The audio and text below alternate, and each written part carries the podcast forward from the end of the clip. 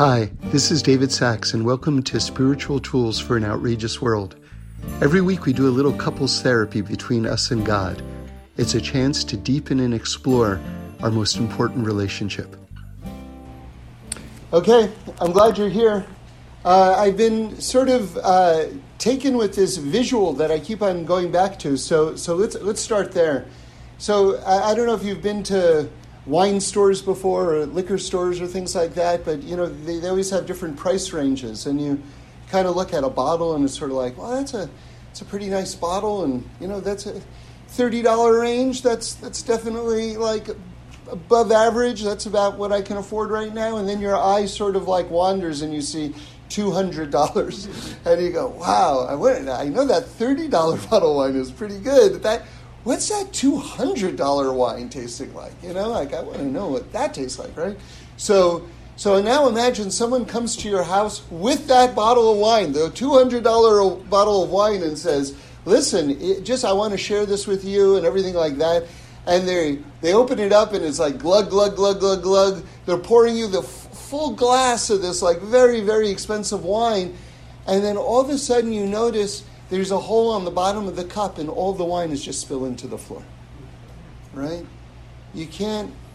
You, you, and you, you, got like what how much of it did you get like you see so that's us that's us we we we can't be that cup with the big hole in it meaning to say that all of us are, are vessels but there's shefa there's light there's blessing coming down from heaven all the time and we have to we have to construct ourselves we, we have to live with a level of coherence so that we can be um, what we would say in Hebrew, b'shlemus, meaning that uh, being w- with completeness, so that we can be a, a full vessel that can actually hold that wine, hold that, hold those blessings and things like that.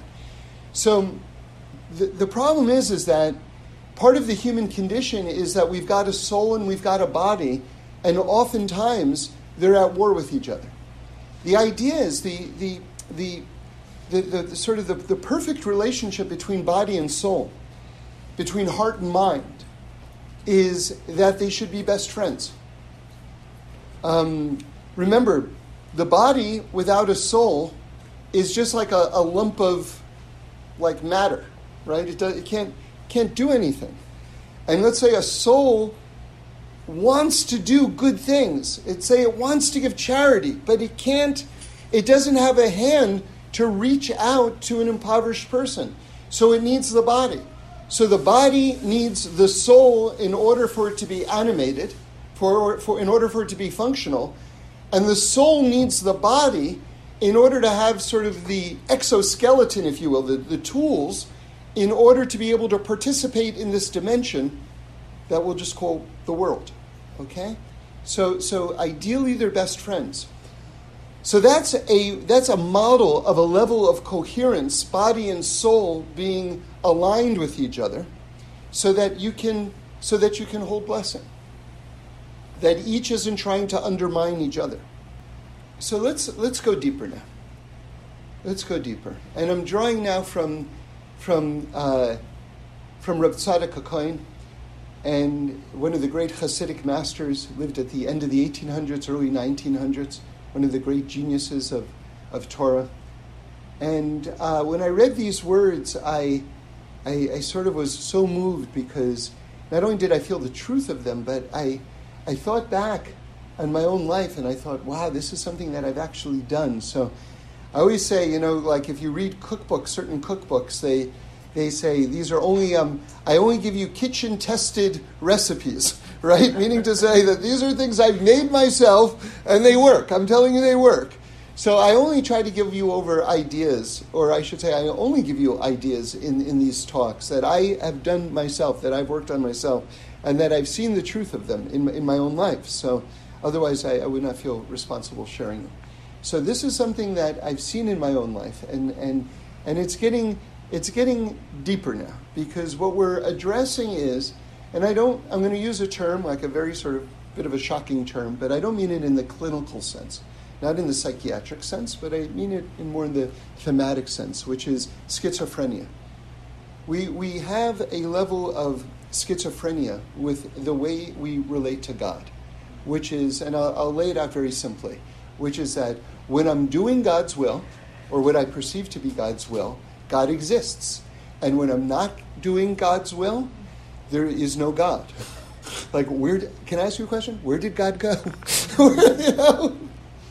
It's, it's great that we've decided that he's no longer there when it's not convenient for us, but where did he go? He didn't go anywhere. That's the problem. That's what we're going to address right now. So we have certain, let's call them coping mechanisms, coping mechanisms. And by the way, coping mechanisms are very important. We need coping mechanisms. But there are positive coping mechanisms and there are negative coping mechanisms. Schizophrenia is a negative, in the, in the, in the way that I'm talking about it, is a negative um, coping mechanism.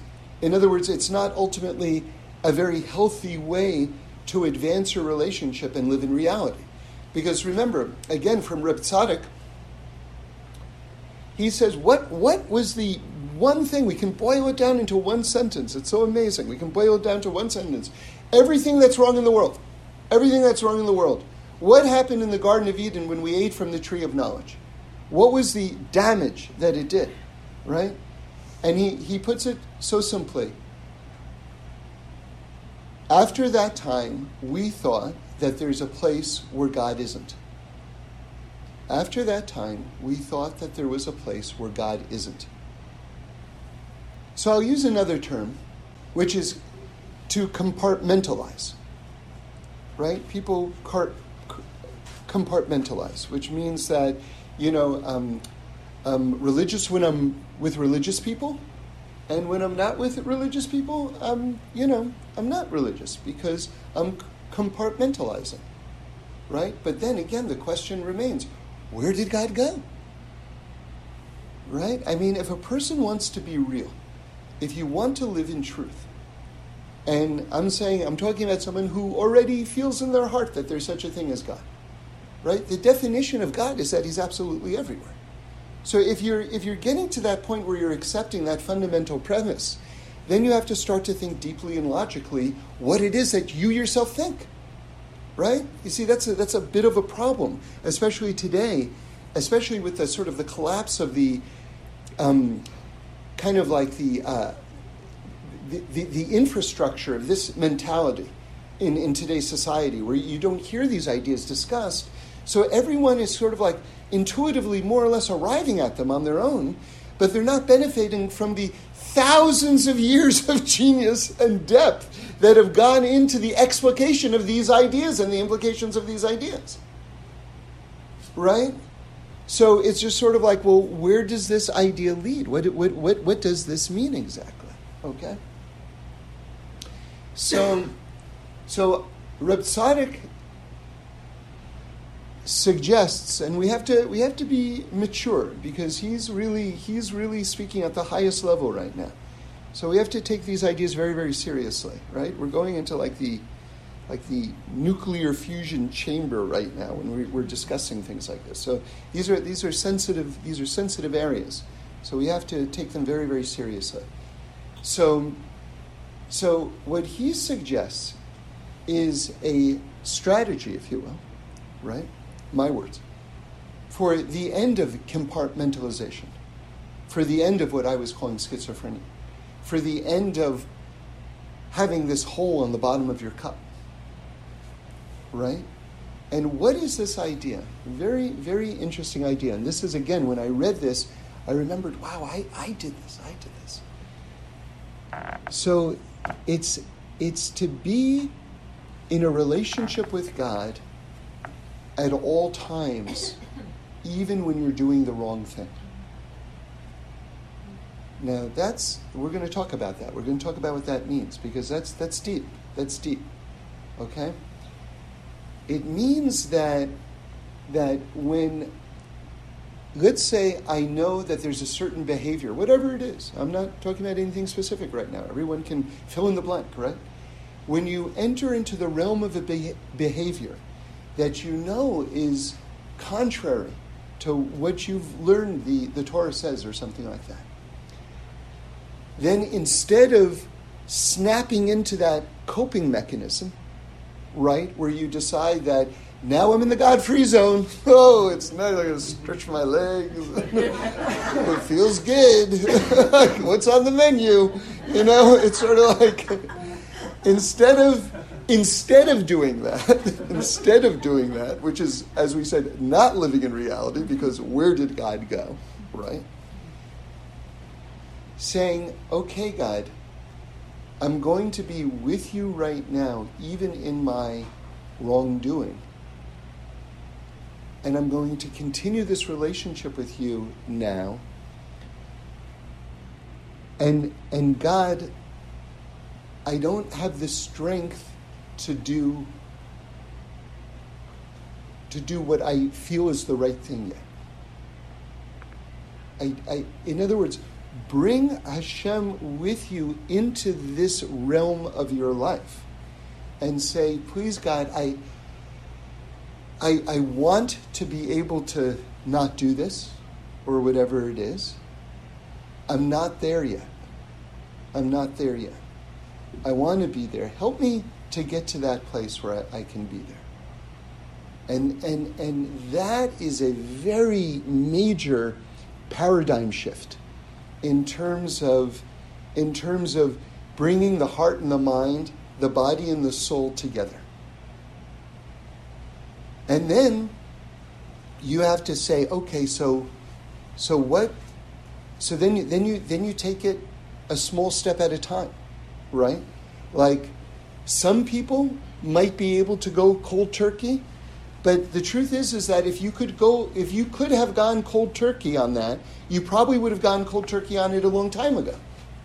Right? So the very fact that you haven't gone cold turkey on it means that you for whatever reason we don't have the strength in that particular area. So then what you try to do is you try to break it down into very very small steps.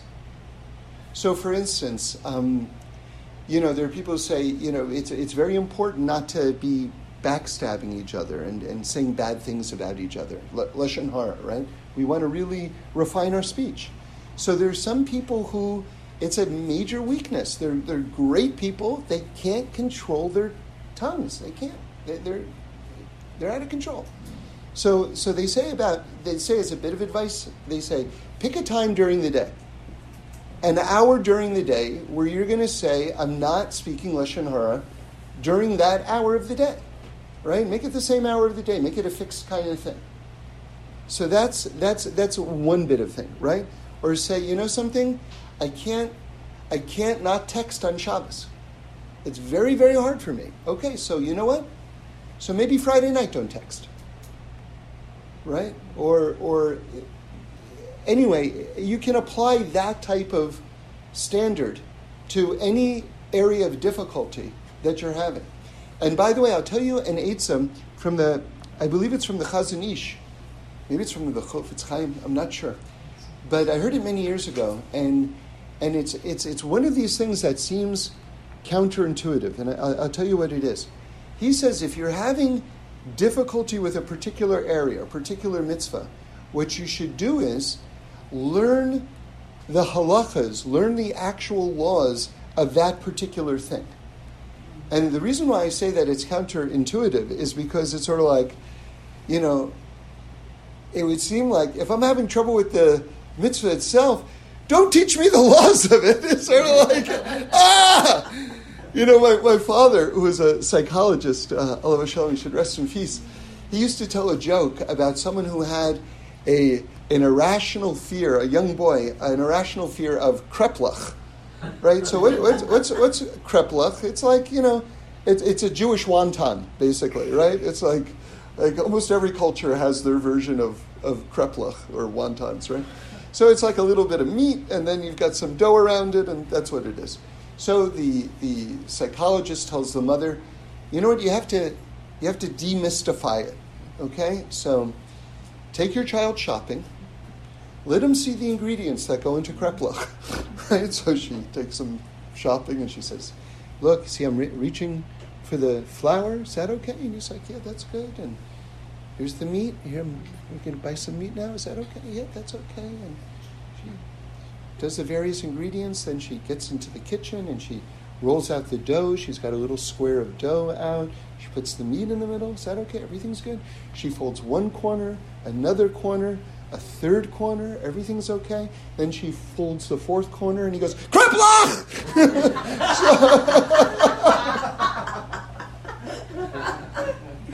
so, so the the idea is that there are certain there are certain fears that are just irrational. They're irrational. Okay but not every fear is irrational. And in fact, it's funny because this Kreplach story, which is a very old, it's a very old joke.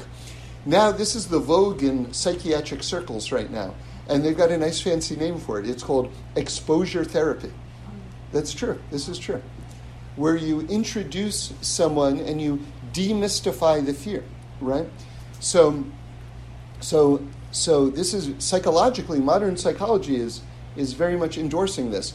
And of course, this is you know consistent with what our sages are saying, that if you actually learn the halachas, learning the halachas of a mitzvah, that you have like this kind of visceral, kind of instinctual, kind of like aversion to, is like going shopping to, for kreplach. you know, it's like hopefully with a happier result at the end.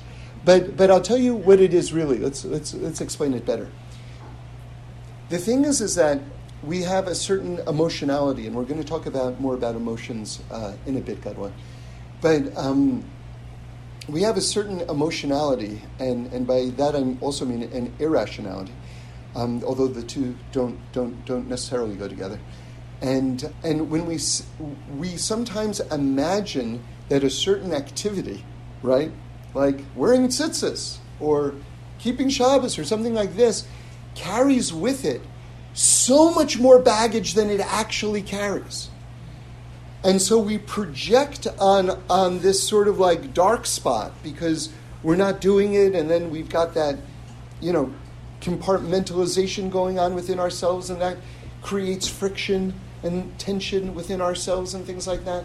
So, so that sometimes when you learn the halachas, you go, oh, you mean it's just this and it's just that? And you're you're amazed to see that it is not as complicated as you feared it was. So that, that's why it's a really good thing. That's why it's a really good thing. And then those things that you go, okay, well, I can do that part, I can do that part. It's also a breakdown of steps that you can take.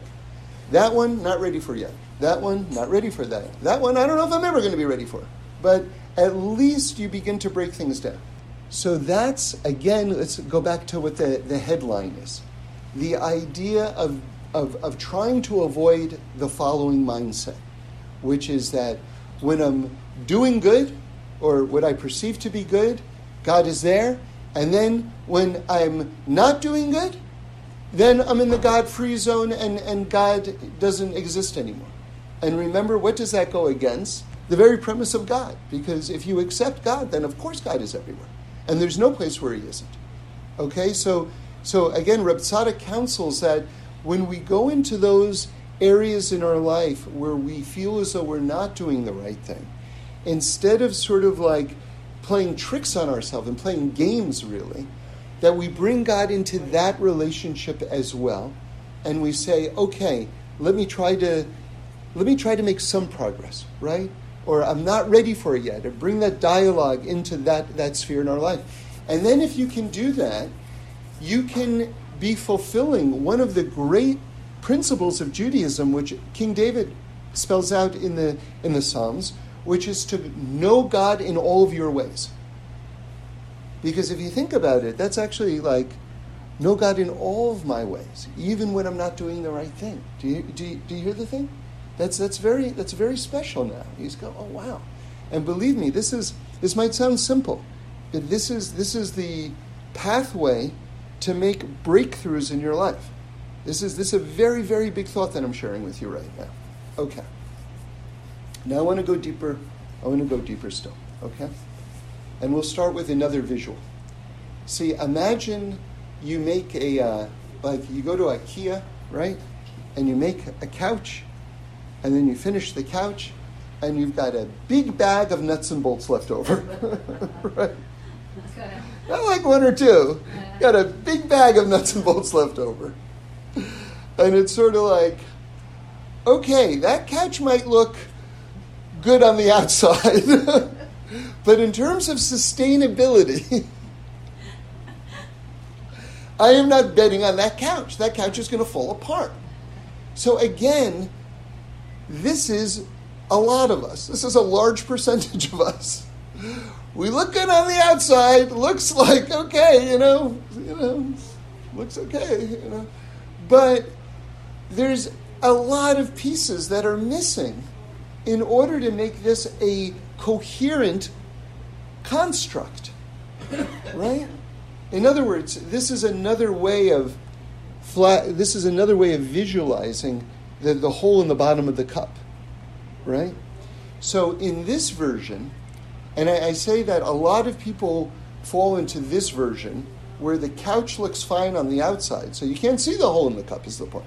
You can't see the hole in the cup. This is why this is a, perhaps a, a deeper um, analogy, right? And yet you see there's a big bag of screws, you know, left over. Okay, so so so so what what is the couch? What is the big bag of leftover parts? What what what, what, is, what does that stand for in, in my mind anyway? So you've got you've got your your rationality, you've got your intellect, you've got your mind, but there's a whole nother realm to a person which is crucially, critically important, and that is your emotions. And I'll tell you something if you go down a path and you're just bringing your mind down the path and you're not bringing your emotions along with your intellect, it's not going to work. Or it's at least not going to work in the way that it can work. You're not going to live the life that that we can live, that we're meant to live. This is when when there's that that, that divine harmony is is is is existing in ourselves. Within ourselves and with us and the universe, with us and God, that harmony can exist. And that harmony is this, is this glorious state of being, right? Where you're just like, you wake up, you open up your eyes, you're like looking around, and it's like, wow, wow, wow, wow, wow, wow. So, but but in order to, to, to get to that place, your intellect and your emotions, your heart and your mind, right, have to be together. So now, how do you do that? How do you do that? Especially as we learn Torah, because a lot of people they make the mistake of thinking that um, you know because we're so we're so rightly proud of our sages that they're such great geniuses and they are such great geniuses and that gives us great pride. That gives us great pride and we should have that pride. However don't sell them short. They didn't become the great people that they became purely because of intellect. That that wasn't the, the smartest person doesn't win in torah and the smartest person doesn't get the deepest understanding of the Torah in Torah. There's, there's, you have to have a rectified personality. When you have the proper personality, then that allows you to extract the depths of the Torah. It's not an IQ game. It is not. Okay? So again, but that means that your emotions are there with your intellect. Right? So so how do you do it? How do you do it? And now I'm, going to tell you something. It's going to sound perhaps very, very simple, but I promise you what I'm telling you right now is not simple. It's, it's very deep, but, but thank God I can put it in a very simple way. You see, everything that, everything that I'm telling you right now, okay? I'm, I'm not giving you bread. I'm not giving you bread. I'm giving you dough. This is all dough. Don't think you're getting bread right now. This is dough. You have to take everything that I've told you and you have to put it inside your yourself and you have to cook it. And then it's bread. Right now, this is not, these are just things that are going into your ears right now. You, are not receiving the benefit of what I'm saying right now yet. You might think you are, which is a problem. Okay? You might think this, okay, I showed up. Okay, you know, what, what else do you want from me? No, that's, you have to think about what I'm telling you. If you if you want to. I mean, it's up to you. And then that's the process of turning the dough into bread. And that's, or let's say it's simply internalizing. But, but, but just hearing the ideas is very different from internalizing the ideas. It just you have to understand that this is, this is the process. Because what we're talking right now is this is not the currency of these words and these ideas right now. These are not ideas that are coming out at you. This is sort of like this is like like like life that's coming at you right now. Do you understand? We say we, we say Torah Chaim. The Torah is a Torah of life. This is life coming. Now you have to turn the life into something. Do you understand? Okay. So so so as part of the process, and here's the here's the deep part, okay? That's also deep, but this is the, what I wanted to tell you. Once you learn what you learn, okay? Now listen carefully. Once you learn what you learn, you yourself has to ask, ask yourself the following question. You ready?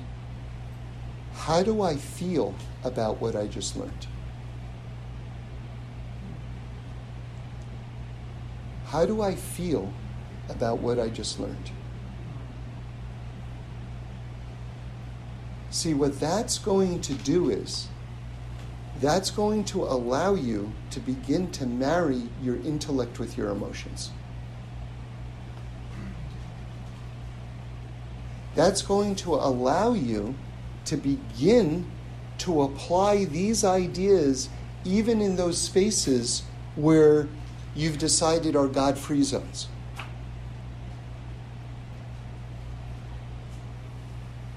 And that has to be a conversation that you have with yourself or you have with another person. How do I feel about what I just learned? Because if you have you ever had conversations with people who give one word answers? How you doing? Or they just come back from a trip. I just went to New Zealand and then we stopped over in South Africa. We went on a safari and then we went to Paris. We, we went to the, the Louvre. How was it? Good.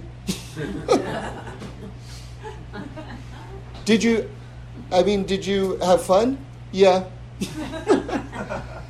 All right, get out of here. You're a joker. I, I have no time for you. You know what I mean? It's like, it's like I need an answer. I need an actual answer. You know what I mean? This is we're not having a conversation right now. So, you know, when you ask yourself, you learn something. How do I feel about that? the answer can't be good or okay or mm, no. That, that, that is not an acceptable answer. You have to actually give an answer, and then you have to respond to the answer that you give. And then you have to have a conversation about it. That's, that's, that is the process of tying together your heart and your mind right? Your emotions and your intellect, then they start to get tied together. And then you start to become a coherent human being.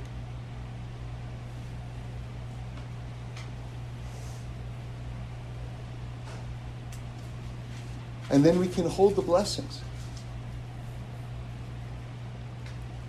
And I'll tell you one of the secrets, one of the secrets, really, if you want to get into the express lane of understanding, Okay?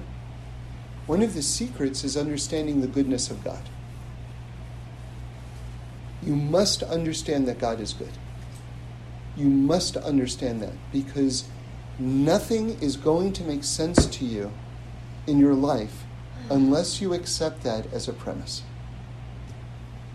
And it doesn't mean that you have to understand the good, and it doesn't mean that the good has to feel good.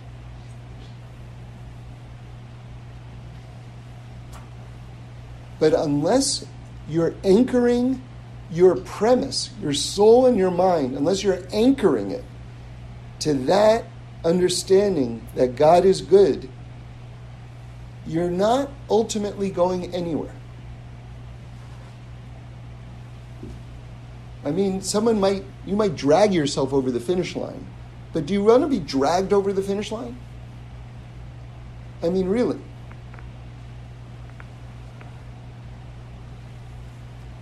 So there's an amazing piece in in in in in, in Parshas Eikev that we just read that it says Moshe Rabbeinu is is is, is, is, is summarizing the last 40 years. He spent the last 40 years with the Jewish people, taking them out of Egypt. And, and, and they're, they're literally on the border of the Jordan River, about to enter into the Jordan River. About, yeah, well, actually, about to. A lot of people, that's one of the less publicized miracles. The Jordan River split just like the Red Sea split. And but the Jordan River split in a really interesting way. Instead of splitting in half, just the water just stood upright. Can you imagine? It was just like one tall tower of water, right? And the Jews crossed over. So, but of course, Moshe didn't go with them. And so Moshe is summarizing all the lessons and mishaps and, and great moments of the last 40 years. And he, he says something which is for me was like a little bit shocking to read. He says, Today you're going, today you're crossing over the Jordan River. Today, can you imagine? Like the whole Torah is leading up to that one moment. And we've got like the word today right there. Like, wow, this is like you read the word today and you're there. You're standing there at that moment with, with the whole Jewish people about to enter into Israel. And he says then something which was like, I was like, what, what are you doing? No, no, no, don't say that. he says, he says, you're about to cross into Israel, which is inhabited by the children of giants. Now, let's just flash back 40 years. Why did we wander in the desert for 40 years? There's not, oh, there are many interpretations. No, there's one, one interpretation. It's not even an interpretation, it's very clear in the Torah. The spies came back and gave a bad report about the land of Israel and said that it was inhabited by children of giants with fortresses and that we were never going to beat them. And all of a sudden, the people of Israel felt that God was leading them toward their death and God was like, What are you talking about? And of course, that was the first Tisha B'Av, right? What are you talking about? You think that I've, I've, I've made this whole world, I brought you out of Egypt, I've done everything like this, I gave you the Torah, I'm making bread, which is manna, this is condensed light. That's what the Talmud says. It's condensed light. Manna? I'm like raining down like miraculous food for you? Because I'm just, uh, because I want to kill you? That's what you think about me? You think that I'm bad? That I, that I mean bad for you? I can't do business with this generation? The whole generation's got to die out. 40 years. The whole generation's got to die out. I'm not. Again, when I tell you that the express lane to having a proper understanding, enlightenment, I'll even call it enlightenment. How about that, right? or if you want to be woke, right? you can't be woke if you don't know that God is good. All right? And you see it most clearly in this episode. Anyway, let's get back to today we're about to enter.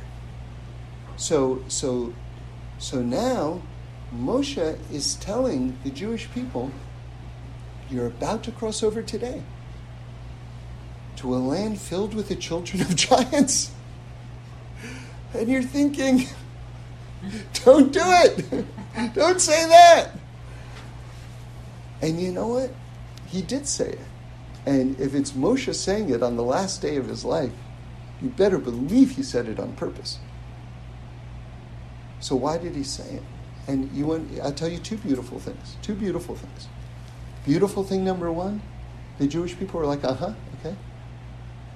No one panicked. No one was afraid. That's awesome. That's awesome. That's awesome. You had like two, three million people, whatever it was, and they were all like, okay, yeah, children of giants, got it. right? Like, you want to see growth, right? Like a report card? Like, you want to see growth? Is there better growth than that? It's amazing. And what was Moshe doing?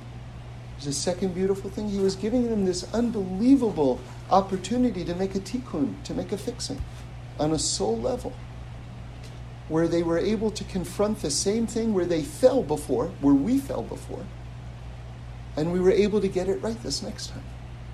What an opportunity. What a, what a, what a beautiful thing. You know?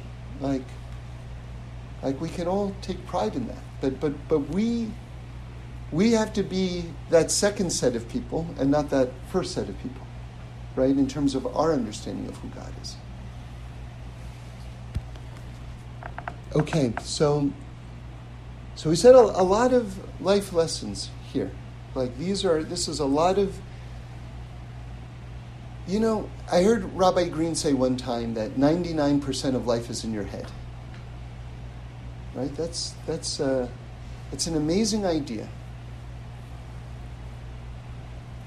But here's the problem a lot of people think that God is an idea in my head, right? But you're an idea in God's head. the idea of God is not in your head. You're an idea in God's head. All right? But in terms of how we get through life, like the, the partner thought that Rabbi Green would say is that is that the most expensive, you know, my piece of real estate in the world. My, my dad used to tell me when I was growing up that, that they would measure real estate by the inch in, in, in Hong Kong. Okay? And so, what's the most expensive real estate in the entire world? So Rabbi Green would say the, the area between your ears. so, so, so, so much of. See, I want to live in reality. You know, like I've shared with you before, there is no word for religion in Torah. Because religion is like, that's a bonus. Like, I'm a good person. I figured it out. Don't kick old ladies. I get it, right? You know, like, I get it. You don't have to explain it to me. I get it. You know, I'm not an animal. I understand, right? But, but it's, but it's, it, it's more than that. There's more that's going on that, that, that is immediately understandable about this world. This world is actually a very if we really want to get to the depths of this world and what it means to be in this world, it's, it's, it's, it's not obvious. And you know, again, I mentioned Rabbi Green two times, I'll, I'll mention one more time. You know, the, the,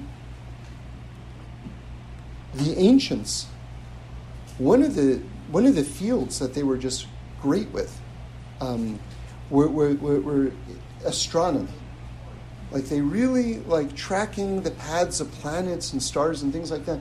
They were really good at that. Like they really made, considering that they didn't have advanced instrumentation, they were really making very, very sharp um, observations. So, so if you, you know, anyone who's kind of just looked at the sky sees that the sun rises from the east and it sets in the west. So, anyone who's a thinking person would say that the sun revolves around the earth. Right? But now we know that the sun doesn't revolve around the earth, the earth revolves around the sun. So, in other words, what I'm trying to tell you is that this world is not obvious. the most observable phenomenon in the world. The sun rises every single day from the west and it sets in or from the east and sets in the west. Of course, the sun revolves around the earth, except it doesn't. Well, guess what? There are a lot of other things that falls into that category. A lot of other things that fall into that category. And that's why we need the Torah. The Torah is the, the guidebook. that, that, that allows us to, to, to, see it properly. Um, I heard Rabbi Matisyahu Solomon, the alav hashalom, the former uh, mashgiach, spiritual leader of, uh, of the Lakewood Yeshiva, he said that um, his wife bought a blender and it came with a 32 page set of instructions. He said, A blender comes with a 32 page set of instructions. Can you imagine the world? Like, like can you imagine the what? And that's what the Torah is. The, the Torah is the, the world set of instructions. So again, I just I just want to review and we'll we'll finish up. The idea is that we, we need to be we need to be coherent constructs. We need, we need to, to, to, to be like a, a unified entity. We, we don't want to be that cup with the hole on the bottom. We don't want to be that couch that you don't want to sit on because you see in the bag it's missing a whole bag full of screws. We want to be together, but, but how do we be together? How do we do it? How do we accomplish it? So I'm suggesting two tools that we can use. The first being, as Reb Tzadok says, that, that, that even in those places where we're doing stuff that we feel as though is not quite the right thing yet, to bring God into that conversation as well, so that we can know God in all of our ways. And to, to look into it and to subdivide those things that are difficult for us, so that we can even if we're not doing the whole thing, maybe we can do a tiny piece of it. And that we can engage God in a conversation there so that we're not compartmentalizing or being schizophrenic, if you will. And the second, and the second idea is that when we learn something, that we internalize it, that we go over the ideas so that they can become ours, right? And even more importantly, that we ask ourselves after we learn something, how do I feel about that? How do I feel about that? And in engaging in that dialogue, we can tie our emotions and our intellect together so that we can be whole and we can be, as we say in the, the Zohar, a oneness paralleling a oneness to reveal the great oneness of God in the world. The following are some questions and answers.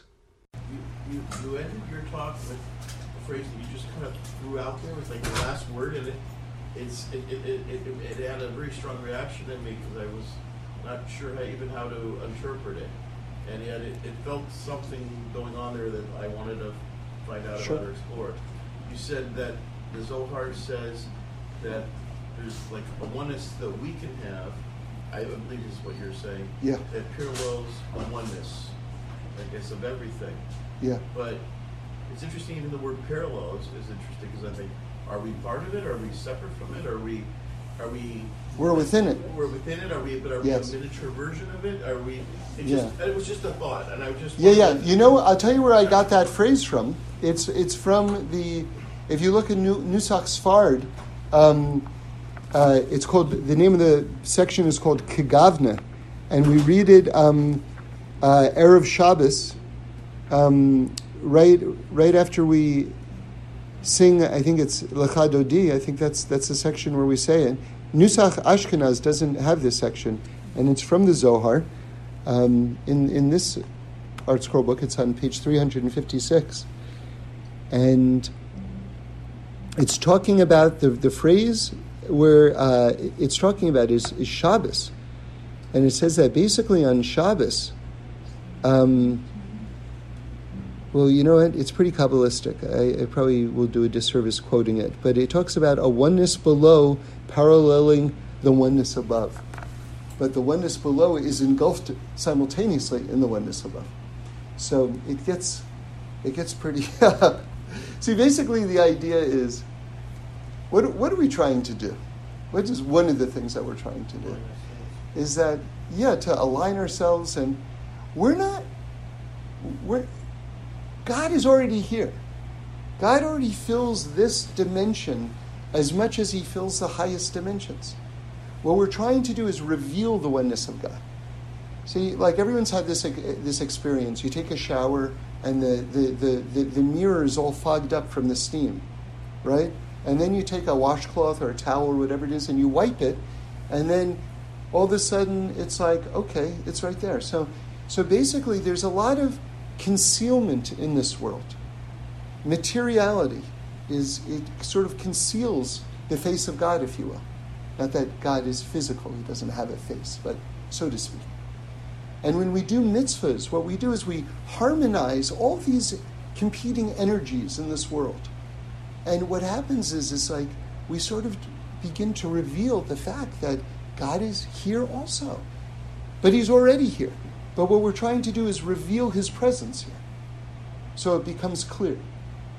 By the way, that's, that's why when we say, Amen Yehishme Rabba Mavarach Le'alomu Maya, that it says in the Gemara something very shocking that if a person says it with all of their might, that they have the ability with that phrase to rip up negative decrees against themselves, even if 60 years, God forbid, of negativity has been decreed against a person, it can be ripped up by saying those words with kavana, with intention, and with volume. That's why if you come into our shul, for instance, you'll see people just all of a sudden it's like pretty quiet and everything like that, and you get up to that one line, everyone starts yelling. It's like, like what are they doing? That's what they're doing. That's what they're doing. It's not a coincidence that that one line everyone is like really saying with gusto, to say the least. So, what is that? What is that? What's the power of that phrase? That God's name should be made great. That's what we're saying. God's name should be made great. Well, wait a second. Isn't God's name already great? Well, the thing is, is that there's concealment in this world. And what we're trying to do is get rid of the concealment. And then, so, so it's not just a line, it's sort of like the mission statement of what we're trying to do. That's why it's such an important line. So we want to reveal the oneness. You know, I heard, um, I, I, I heard Rabbi Manis Friedman say, say this idea in another way. A lot of people think that, let's say I'm holding a cookie and I make a blessing over the cookie. So, so on the most basic level, what's going on right now? I'm, I'm acknowledging that this cookie comes from God, right? So, so you could say that spiritually speaking, this cookie, this moment was a neutral moment, and now I'm infusing it with holiness, right? That, that's what most people think. But if you want to go deeper, the whole idea is that God already fills the entire world, which means this cookie's already holy. so, so then what am I doing when I say a blessing? I'm revealing the fact that God exists in the entire world. In other words, I'm taking that, that towel and I'm wiping away the steam on the mirror, so to speak, and I'm revealing that God is here. So, so, so that's what we're trying to do. Like, and, and it really kind of taps into something that I've thought about a lot, which is that so many people think that with my faith, uh, with my faith, I'm manufacturing the existence of God. God exists either way. it's like, it's very nice that you're working so hard, but He's there either way. Whether you believe in Him or not, He's still there. Okay. yeah, okay, sure. Yeah. I think, I think the expression is work expands to fill the available time. Work expands to fill the available time. Thank you. Thank you. Yes. Yes, thank you. So, this, what what to do with free time? This is a this is a somehow a, a question that's coming up a lot with different people um, that I've been talking about lately, and it's very important, especially people who are in creative fields. Um, they, it's it's very important for us to be able to structure our time, and so I really recommend having what we call a seder, or like a schedule, a daily schedule which means getting up at the same time every single day, even if you have nothing on the calendar, right? It's very important to rise up at the same time every single day. And um, I also recommend uh, that, that a person, when they, when they wake up, that they put on tefillin. I'm talking about men right now. And the reason why, why I say that is because uh, you have a sense of accomplishing something right away. And and because the soul understands that it's here for a reason even if that's gets complicated. But the soul understands the soul craves meaning and won't release us from from its hold. It wants meaning. And, and um, because it is a piece of God itself. So your soul itself knows the truth. So, so the thing is, is that when you start with an accomplishment, a spiritual accomplishment, you've fed your soul. So, so, so that's, that's very important. So I, I, I recommend that very strongly. Some people, even some people who put on tefillin, they'll put it on at some point during the day, maybe. But I'm talking about waking up and putting it on. So that, that gives you a very solid foundation for starting the day. And then, again, to, to try to schedule certain things. There, there's certain volunteer things that a person can do and things like that. And it doesn't have to be a lot of things, right? But if they're set in place, the, the mind and, and more importantly, the soul can rest because it knows that it's not just going to meander through meaninglessness for the day. It has that, that thing to look forward to and things like that. And then also, if uh, a book that I recommend, um, maybe we've talked about it before, is called the The War of Art. This is an amazing, amazing book, um, and uh, and it tells you, it tells creative professionals how to structure their day.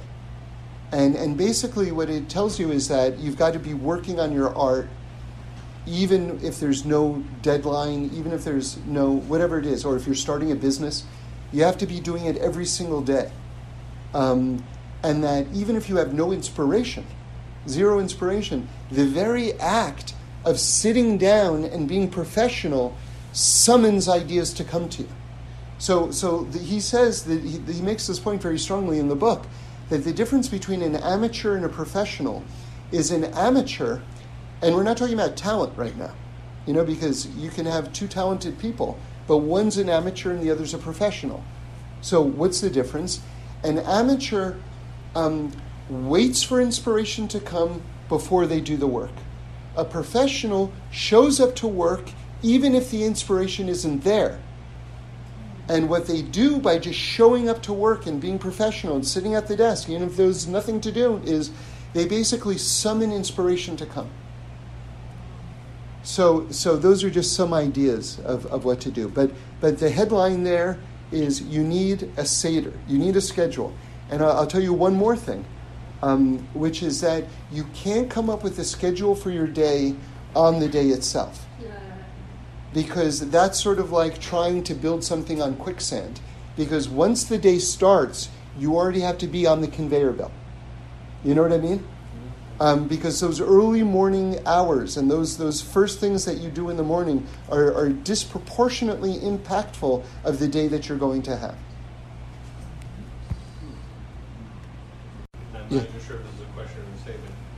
I'm, I'm interested in that topic, Yeah, and yet you al- you often hear the expression, that person has too much time on their hands. And Right. I've always thought that that was so paradoxical, because on Right. the one hand, what could be better than all the time you think you need? right. And, and yet, there, there, the result of, of that status quo seems to be people either not knowing what to do with themselves or doing Right. mischievous, devilish things. Right. So how how I'm not 100 percent sure what I'm asking by bringing that up, but Right. I'm I'm interested in that paradox. Well, it all has to do with free choice. yeah. Yeah. So basically, God gives us all of the tools Mhm. that we need, but then the missing ingredient is you, Mhm. right? Right. right. So, so now, what are you going to do with that? You know, it's like here's a crazy example, but it just pops into my head. When I first got married, we bought a cookbook, 365 recipes for chicken. right? I thought, what a great book! You know, it's like because chicken is is like I, I saw. I went into a chef's store one time, and they had this quote on the wall. I'm paraphrasing, but that that that that, that to a chef, chicken is like a blank canvas for an artist. Like you can put anything on chicken, right? And it will, you know, it's really like the ultimate medium, you know. So anyway, I saw one cinnamon chicken.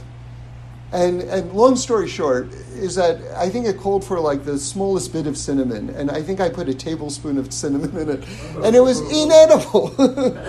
I remember another time when I first discovered cooking, right? While I was still a bachelor, I was like, wow, chicken is amazing. I think I had just seen that quote, and I was like, you can take anything in the refrigerator, whatever's in there, just cut it up, put it with the chicken, and there it is. And I thought, even grapefruit, I'm going to squeeze like all this grapefruit juice on the chicken inedible. you get, you, it was like sour, horrible sour, you know? So, anyway, that's kind of like time. Um, meaning to say that uh, it's, the, it's, it's, it's this wonderful, like the most essential ingredient, but that's not the end of the story right now now you enter into the picture. So that idea of you have too much time on your hands that's really not true at no, all. no no no it's, it's well it can be true. It can be true because if a person doesn't know what to do with the time right. time itself can be uh, paralyzing. Right. Right. Because now i have all the time in the world to make a decision and did you did you ever hear this expression which is totally true by the way as in my experience um, work expands or or work expands to fill the time. Is that how it says, or is it the opposite? Or time expands to fill the work, or whatever it is. In other words, if you've got a, a particular job and you've got an hour to do it or ten hours to do it, it will either take one hour or ten hours to do that that exact same job. Right. Right. So. Um, so yeah, so they, they also say if you want to get something done, give it give the job to a busy person because that person only has an hour for that job and so it will get done in that hour. So there is very much such a thing as too much time. Because simply put, the person doesn't know what to do with it. That's why that goes back to what I was saying before it's very important, especially for people in creative fields, to have a Seder. You need a schedule. You need a schedule. You have to wake up every single day at the same time. I wake up at 5.30 in the morning, whether I have anything to do that day or not, whether I have a job or not. Just, that's what it is. And, and I start the day. Okay, I'm not saying I'm always so productive, but at least I'm starting the day off right. And, um, yeah. And, and I also recommend, if you can do it, I mean, it certainly took me years to get to this place, or if you can go to a morning minyan. You know, you, you go and you see the same group of people, and there's something very healing about sort of plugging yourself into a community every single day. Because one of the things that it tells you, first of all, it gets you outside the house, which is very important. Second, it gets you around other people, and then you realize something. No one will ever verbalize this, but I'm going to verbalize it for you there are other people in the world other than me. Which should not is an embarrassing revelation and should not be a shocking thought. And yet, sort of is. Because we are such internal creatures, right? Especially the more artistic and creative you are, the more that the downside of that is the more self absorbed you are. Because that's the, it's, they're kind of the same thing. You have to be internal to be creative. But the problem is, is that then you forget to leave yourself because there's this sort of like G force that's, that's, that's habitualized yourself to thinking in that way. Thanks for listening. We do this every week, so join in again next Sunday for our new podcast where we explore the amazingness of life. And review us and send in any comments or suggestions. I'd love to hear them.